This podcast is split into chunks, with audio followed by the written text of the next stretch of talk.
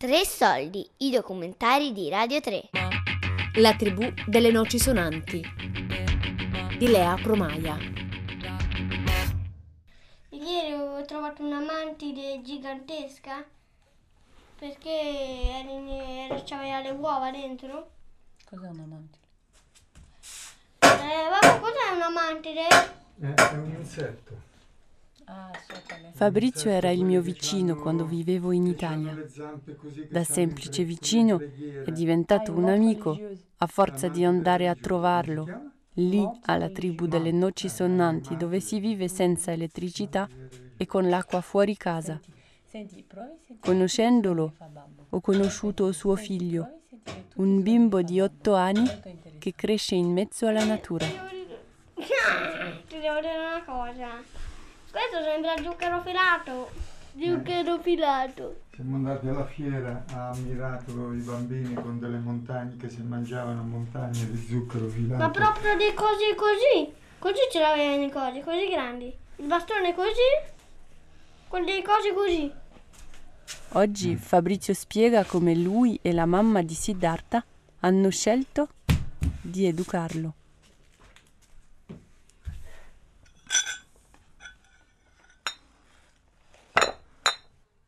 Siddhartha. S-I. Mm, D. mm. D. Ma Siddhartha non è assolutamente un nome comune, in Italia non esiste, anche se ho conosciuto un paio di, di persone con il nome Siddhartha. Sì. S-I-D-D.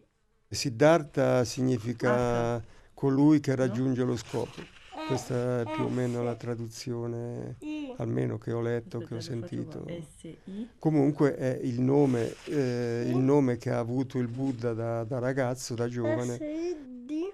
D. Per cui per me che cerco di seguire gli insegnamenti del Buddha, che sono molto preso da questa cosa da tanti anni, insomma, per me è un nome importante, sacro. Dar. R. D. H. A. Siddhartha. Perché ci sono tante H? B. L'abbiamo scritto anche con due H all'interno delle varie, cons- delle varie sillabe consonanti, quindi è un po' strano quando stiamo andati all'anagrafe a scriverlo, però poi come qualsiasi altro nome eh, si associa al bambino, il bambino è lì presente, si chiama Siddhartha e finisce lì. Cioè per lui no- non c'è nessunissimo disagio perché fin da piccolo sa che si chiama Siddhartha, quindi no- non andando a scuola non eh, avverte nemmeno de- dei segni di, di sorpresa rispetto, eh, rispetto al suo nome. I bambini che frequenta sono di un ambiente che per la maggior parte non si chiamano Mario, eh, Francesco o, o qualche nome italiano, ma hanno tutti dei nomi abbastanza particolari per cui non c'è nessun problema rispetto al nome.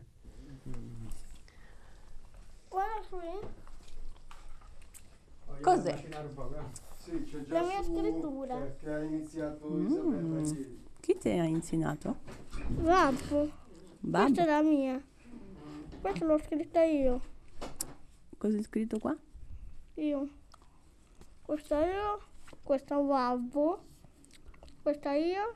Questa io. Questa io. E qua cosa è scritto?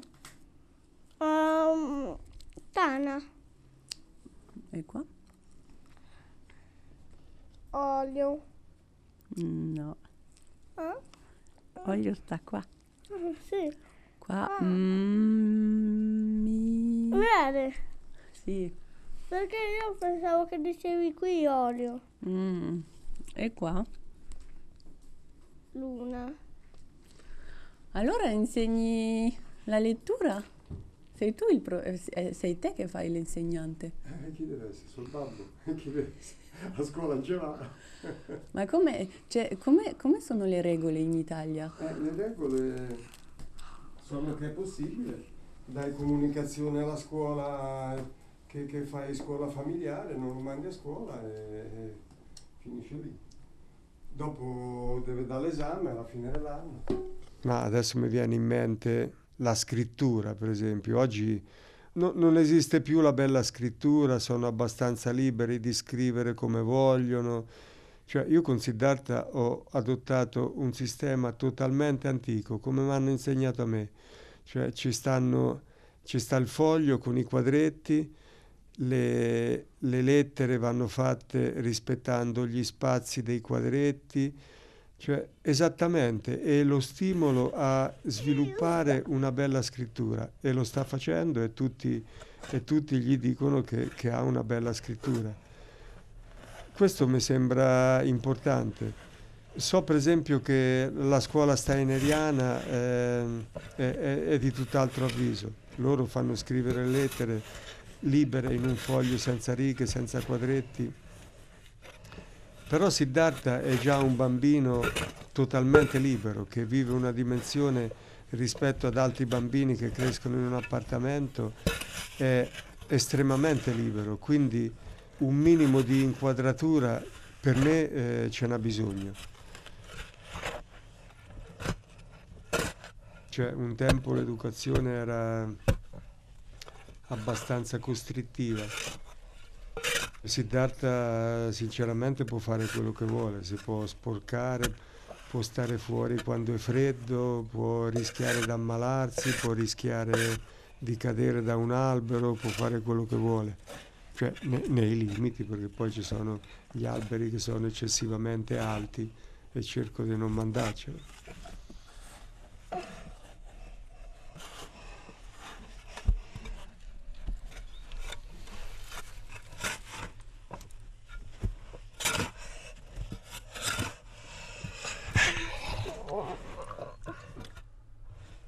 È un altro gioco di Siddhartha che, che va per la maggiore è sua, quello, che lui, quello che lui chiama la sua cava. Praticamente è una buca, una specie di tana che era stata iniziata da un vecchio cane che ho avuto nel passato e, e lui si diverte a scavare ancora. Allora te vai e io vado perché tutto questo Siddhartha è molto fragile. Quindi questo non può succedere niente. Quindi entri te e io vado dopo. E la terra la butti per questa parte, va bene? Così mi vado vicino e posso sentire tutto. Ti va? Però stiamo attenti, va bene? Sì. Grazie.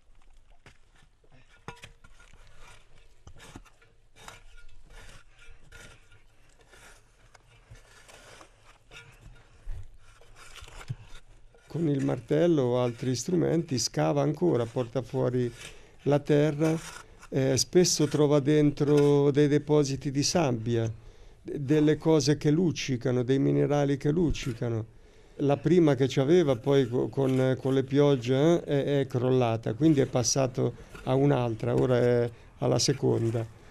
E, e ci ha giocato tanto, ma l'ha fatta talmente lunga che, che lui eh, riesce a entrare dentro, dentro si gira e ritorna fuori di nuovo con la testa, quindi va dentro con la candela, quindi in fondo ci sarà una specie di, di camera, diciamo, di, di spazio più largo in cui è possibile girarsi. Le persone che vengono, eh, lui le porta a vedere questa, su- questa sua cava.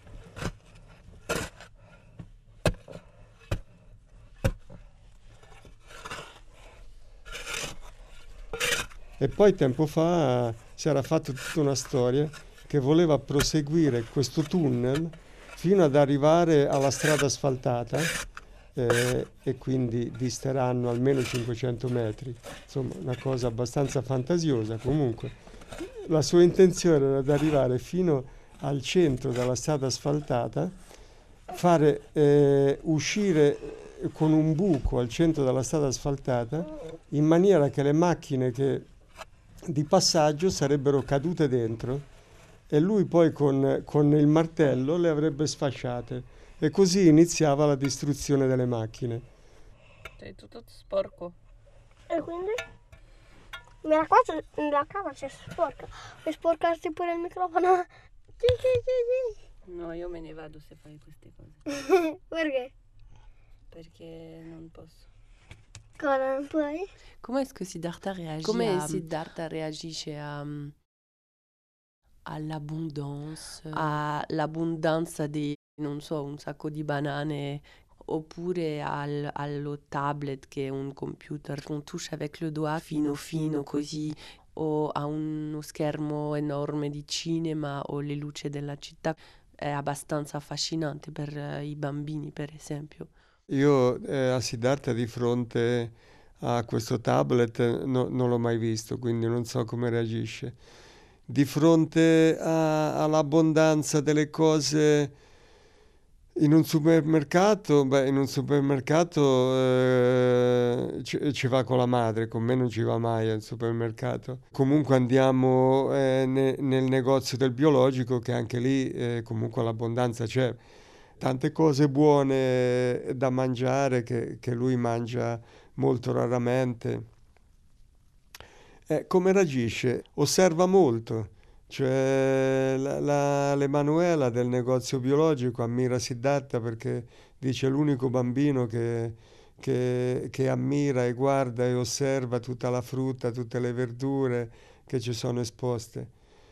Però al di là di quello, eh, io gli ho dato sempre, co- come dire, un'educazione, una modalità di, di- di di parsimonia, di semplicità, per cui quando andiamo al negozio de- degli alimenti biologici compriamo, va bene, que- quel, quel poco che ci serve per casa e poi lui si, ha la possibilità di scegliere una o due cose da in più per lui da comprare, ma di solito una, poi vabbè qualche volta, qualche volta anche due.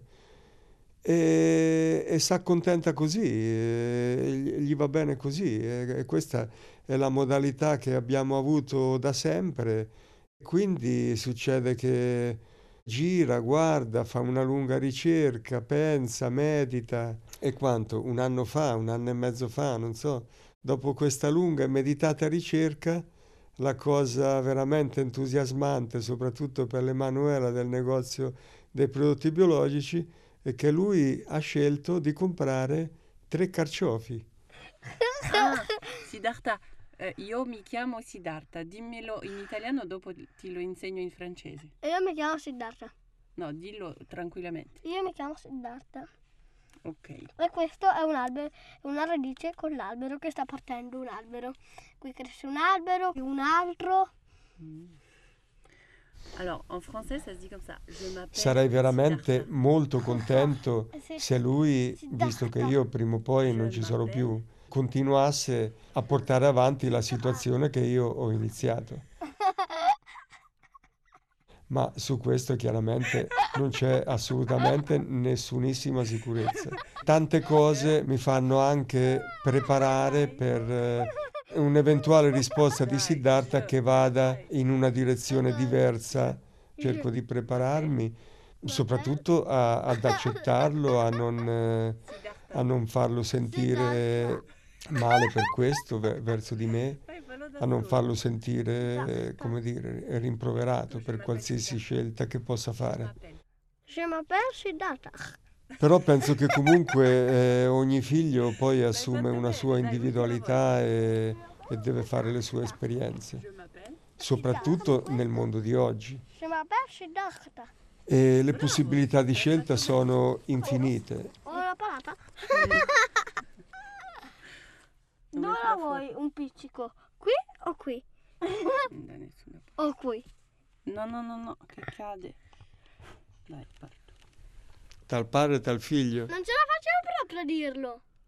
No- non si può dire che io non sia stato ribelle e anticonformista. Lo sono stato in pieno. Eh, eh, sì, eh, non ho cominciato all'età sua, però lui ha cominciato molto prima.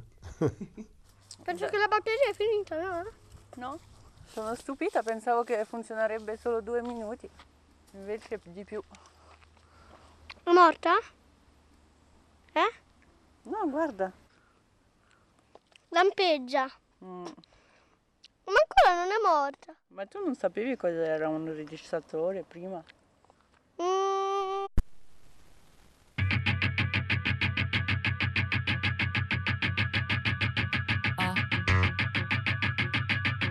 La tribù delle noci sonanti di Lea Promaia. Tre soldi è un programma a cura di Fabiana Carobolante, Daria Corries, Giulia Nucci. Tutte le puntate sul sito di Radio 3 e sull'app RaiPlay Radio.